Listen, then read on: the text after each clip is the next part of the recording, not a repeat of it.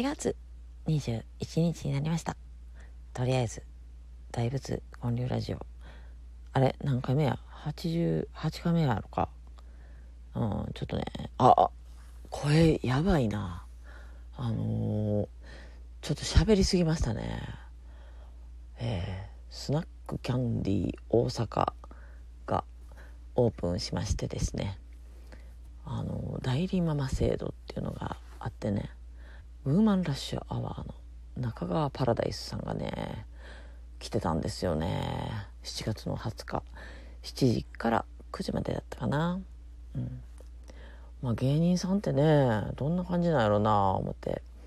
でチャンス大城君にもねあの事前に聞いといたんですよ「中川パラダイスってどうなん?」って。そしたら「兄弟分やで」と「ん？兄弟分？どういうことやろ?」ということであのご本人にね中川パラダイスさんにね聞いてみたんですけどあの仲いいというかまああちらの方が先輩やと大城君の方がね。うん、で大城と小沢さんスピードワゴンのね仲いいんだって。それがめっちゃ意外でしたね。それ知らんかったな。だって大城はね地下芸人としかつるんでないと思ってるんですよ。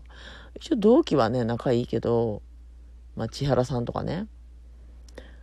あと知ってたのはえー、っと誰や。雪男さんとかですよ。雪男さんなんかみんなあんま知らないですよね。ヘブリスギョン岩月さんとかね。その辺は知ってたけど大城の話でね小沢さんなんか一回も聞いたことなかったからで小沢さんにパラダイスさんはねなんか可愛がってもらってた。だって。でなんかあのイメージ的にねパラちゃんねなんとなんとなくその村本に押されてる人みたいなね、まあ、やっぱり村本さんの方がね目立つじゃないですか。ウーマラシアワー言うたらね。でもあの実際のところは村本さんがパラちゃんにこんなこうしたいねんけどどうかな？どうかな？みたいな感じで。でパラちゃんが「うん、やったらええやん」っていうね。そういう立ち位置らしいんですよ。だからやっぱネタで見てるのと実際ってだいぶ差があるみたいですね。あのパラちゃんはね実は頼りになる伝と構えてる人やったみたい。意外でしたね。まあいろんな裏側の話もいろいろ聞けてね。まあ全然知らんかったんけどパラちゃんは今後の活動をねなんかちょっと声優目指してると。でちゃんと声優の学校まで行ったらしいんですよ。でもね普通の声優じゃなくてねあのエロアニメのあれなんていうの吹き替えっていうのそう。なんかそれをやりたいんやって。まあそれはあの芸人でそういうのやってる人いないからまあやれば第一人者になれるんじゃないかっていうところでね。まあ新たな道を模索してるみたいな感じですね。でちゃんとその道に行くために声優の学校にも行った。らですよ。そしたらなんか普通の声優の話来ちゃったみたいなね。そういうこともあるんだって。うん。まあでも面白いですよね。まあ未知数なんですよね。私たちそんなエロアニメうん、なんか昔普通のチャンネルで深夜にやってた記憶あるんですけどね。多分私中学生とか高校生ぐらいの時かな。別に見ようと思ってないけどなんかたまたまテレビ見てたらなんか出てきたみたいなねあって。ちょっとどぎも抜かれたんですよ。しかもねそれねなんかロリコン系のアニメやってね。これなんか見たあかんもん見たわって思っちゃって。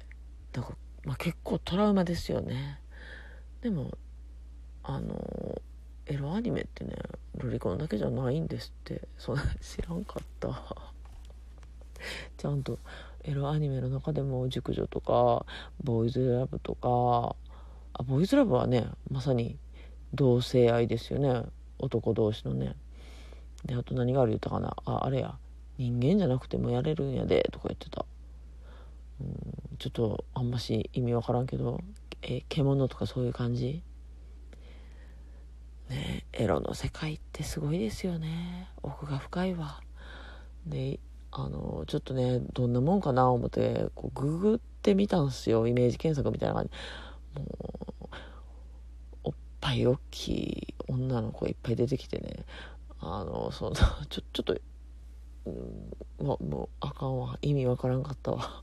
そういえばやねんけど。そう今日、ま、昨日やけどね。あの昨日やわ、うん、パラダイスさんとこ行く前にねたまたまゼロ次会ということでアニメバーリンカっていうサロンメンバーさんのお店に行ってたんですよね。そこでアニメすでにあの見ていったわけですよ。フィギュアね、まあ、そのフィギュア で何をおすすめされたかというとねパンツをおすすめされとったんですよ。パンツがいつでも見れるよみたいなね。いや別にパンツ見たないねんと。でもあのここに来た人ね絶対みんな1回は見るんですよねとか言って。じゃあ1回見ようかとか言って。もうパンツ見に行くわってことで行ったんですよね。そうたまたまねあの静岡からサロンメンバーあの西野昭弘エンタメ研究所のねサロンのメンバーの店を回ってる若林さんっていう方が来てて。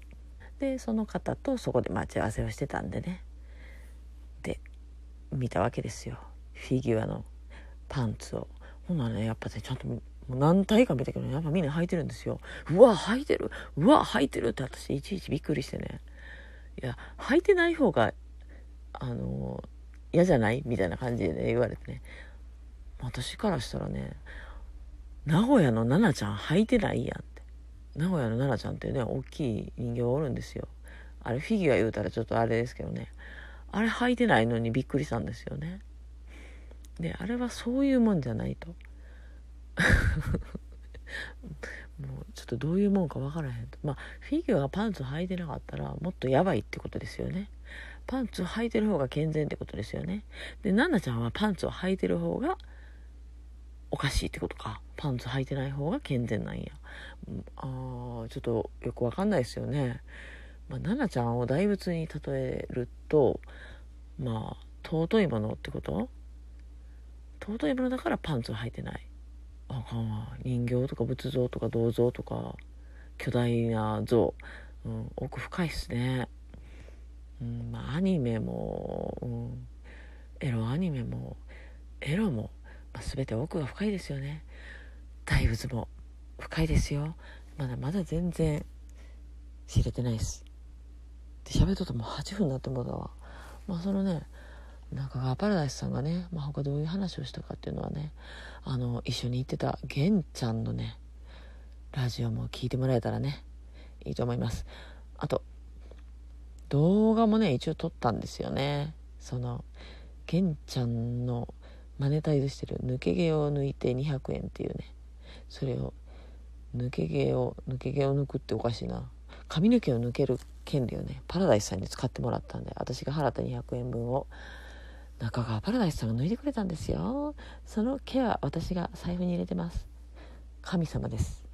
えっ、ー、とトイレの神様ではなく源田さんの神髪の毛様っていうことですね。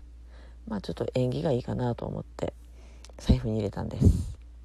あの見たい方はね見せてあげますよ。いや見つけれんのかな。ちゃんと袋に入ってんねんけどね。私の肉眼では見えなかったわあるのかな。まあそんな感じでえーと、いろいろとリンク貼っとくんでよかったらご覧ください。まあおもろい店やったわ。スナックキャンディ大阪。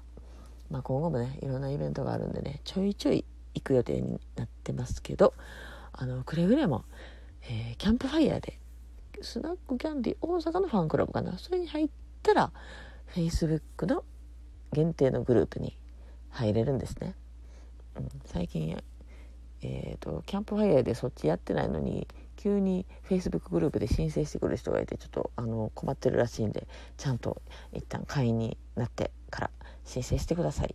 という坂口さんからのお知らせを入れて今日はこの辺で終わりたいと思います。ああとああと一個面白かったのは、まあ、パラちゃんとね喋っとったんですよ。チャンス大城の話をね。そしたらチャンス大城からねあの、うん、スランプやって送ってきたんですよ。うん、スランプいやもう30年売れてなかったんだからさスランプとかもう吹っ切れたんちゃうんまだスランプやったみたいなね。いやいやいやだってもう工場委員会何回出てんのって感じですよね。滑らない話出てトンネルズの番組でモノマネで優勝してあと何に出てない？エンタもうエンタ出たらちょっとうちの子も大城を見直すかな。有吉の壁出たら最強ですね。うちの子大好きな有吉の壁ですからね。うん。まあそんな感じで。今日はこの辺で。今日は深夜に撮ったんです。1時15分。ちょっと記憶の新鮮なうちにね喋りたかったんでね。というわけで今日も聞いてくださってありがとうございました。ではまた。